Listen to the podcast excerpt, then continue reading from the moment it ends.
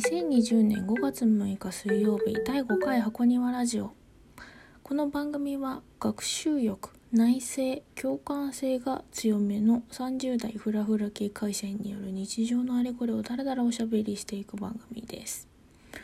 なんか最初に番組の説明をしようかなと思ってなんか私のストレングスファインダーのなんだ結果をちょっと載せてみました。私はこういう人ですって感じで学習欲。そして内省内側の反省そして共感性が強いですね。あともう2つあって慎重さ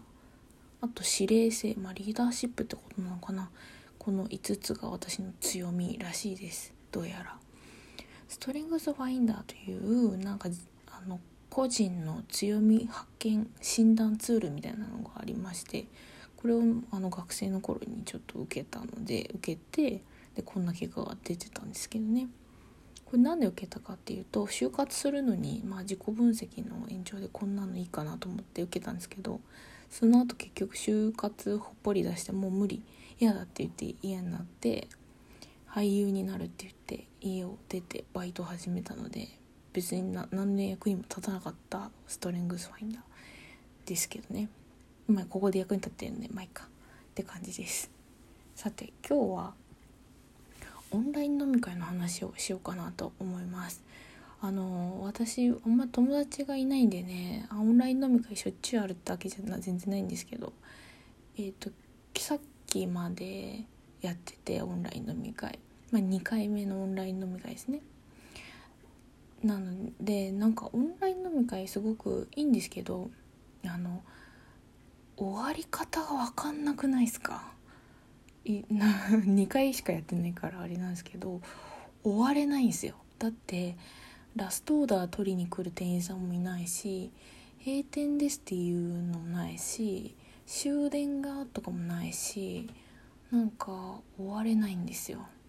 だからなんかこう最初に2時間とか2時間半とかで切れるようにこうあらかじめしといてえ、残り30秒。みんなバイバイって言ってなんかそういう風になればいいのにねってちょっと思いました。で私あんまり家にお酒置いとかないのでなんかまあオンライン飲み会があると思ってちょっとお酒を買い足した買い足したっていうか買ってきたんですけど、まあ、こんだけあれば十分かなと思って3%のチューハイを2本 350ml のチューハイを2本買って挑んだんですけどもうあっという間に飲んじゃって全然酔わないですね。喋ってるから。喋ってると酔わないのかな。一人で飲んでる時はこんな2本とか飲んじゃったら結構フラフラになっちゃうけどまあなんかね人と飲んでるとあんまりなんかこうアルコールの周りを感じなくてですね。全然酔わなくて。で画面越しの皆さんがどんどん酔っ払っていくのを眺めて いましたのでなんかちょっとねまあいいんだけどね別にね酔っ払うために酔うためになんか飲んでるわけでもないしのでいいんすけどなんかちょっともうもう一本あってもよかったかなと思います。もし次回があれば。次回にこの教訓は生かします。今日のオンライン飲み会のおつまみはえっ、ー、とネパール料理屋さんでテイクアウトしてきたサモサ。サモサっていうのはえっ、ー、とコロッケの中身じゃがいも潰したみたいな中身をパイ生地のようなもので包んで揚げたものですね。まあ揚げコロッケみたいな感じですね。衣はついてなくてなんかほんとパイ生地のような春巻きの皮みたいなようななんかそういうので包んである。サモサ。あとはえっ、ー、とあそうそうさくらんぼをがあったのでさくらんぼを食べて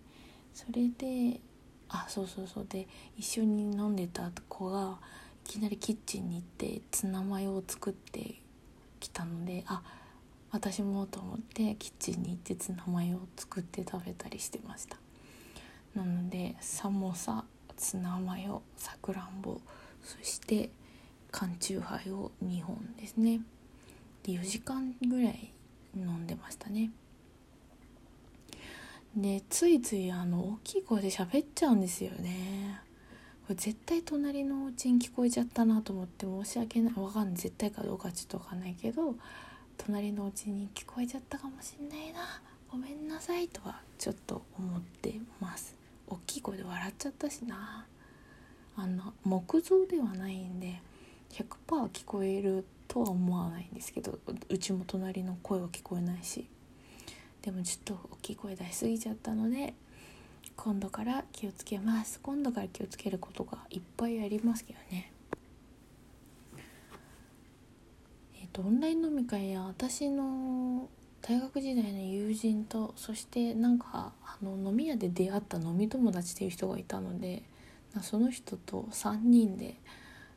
飲んでたんですけどで飲み友達の方は男性なんですけどなんかその人をちょっとほったらかしてそのほったらかしてっつうかその人はあの機嫌よくずっと飲んでたので私とその大学の同級生と2人であのコスメの見せ合い自慢し合いをしました。したりあとなんかうん。なんかね可愛いアイシャドウを見せてくれて。であとなんだあ可愛いネイル？も教えてくれたかな？うん。で私は別になんか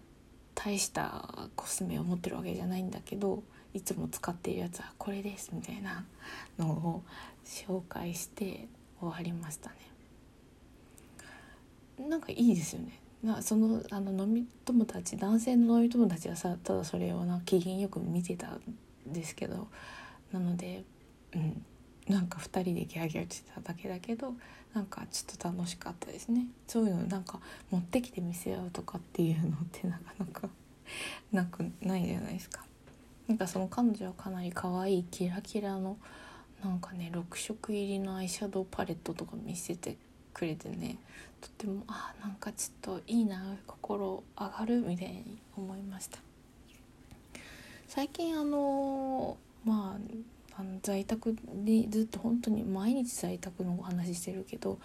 本当に家にいるのでお化粧をほとんどしなくなりまして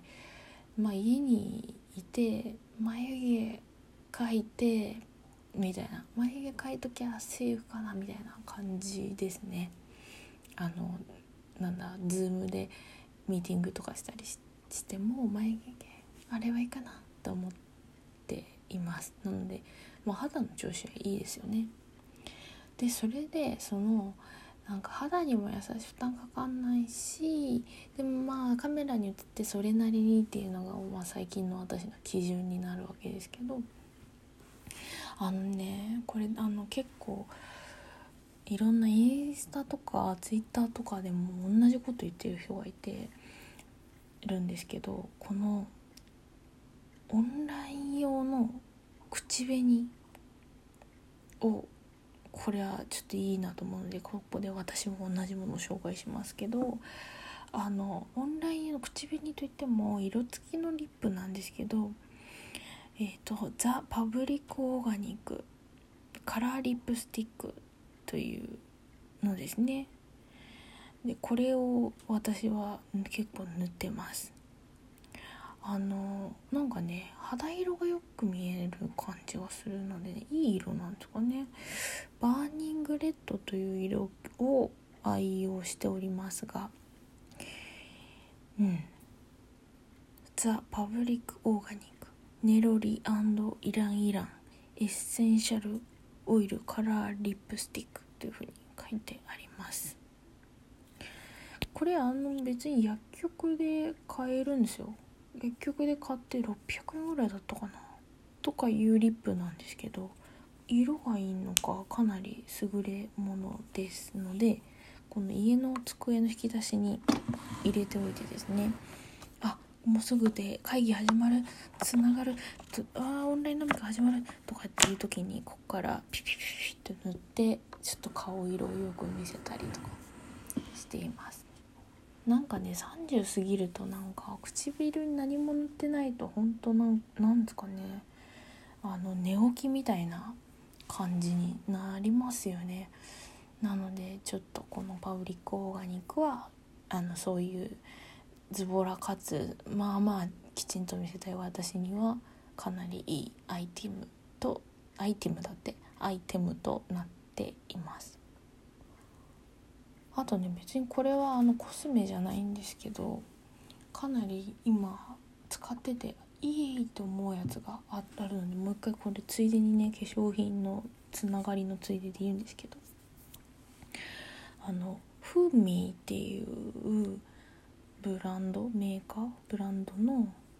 えっ、となんだこれは。フーミーモイストエイジングケアクリームっていうクリームがあるんですけど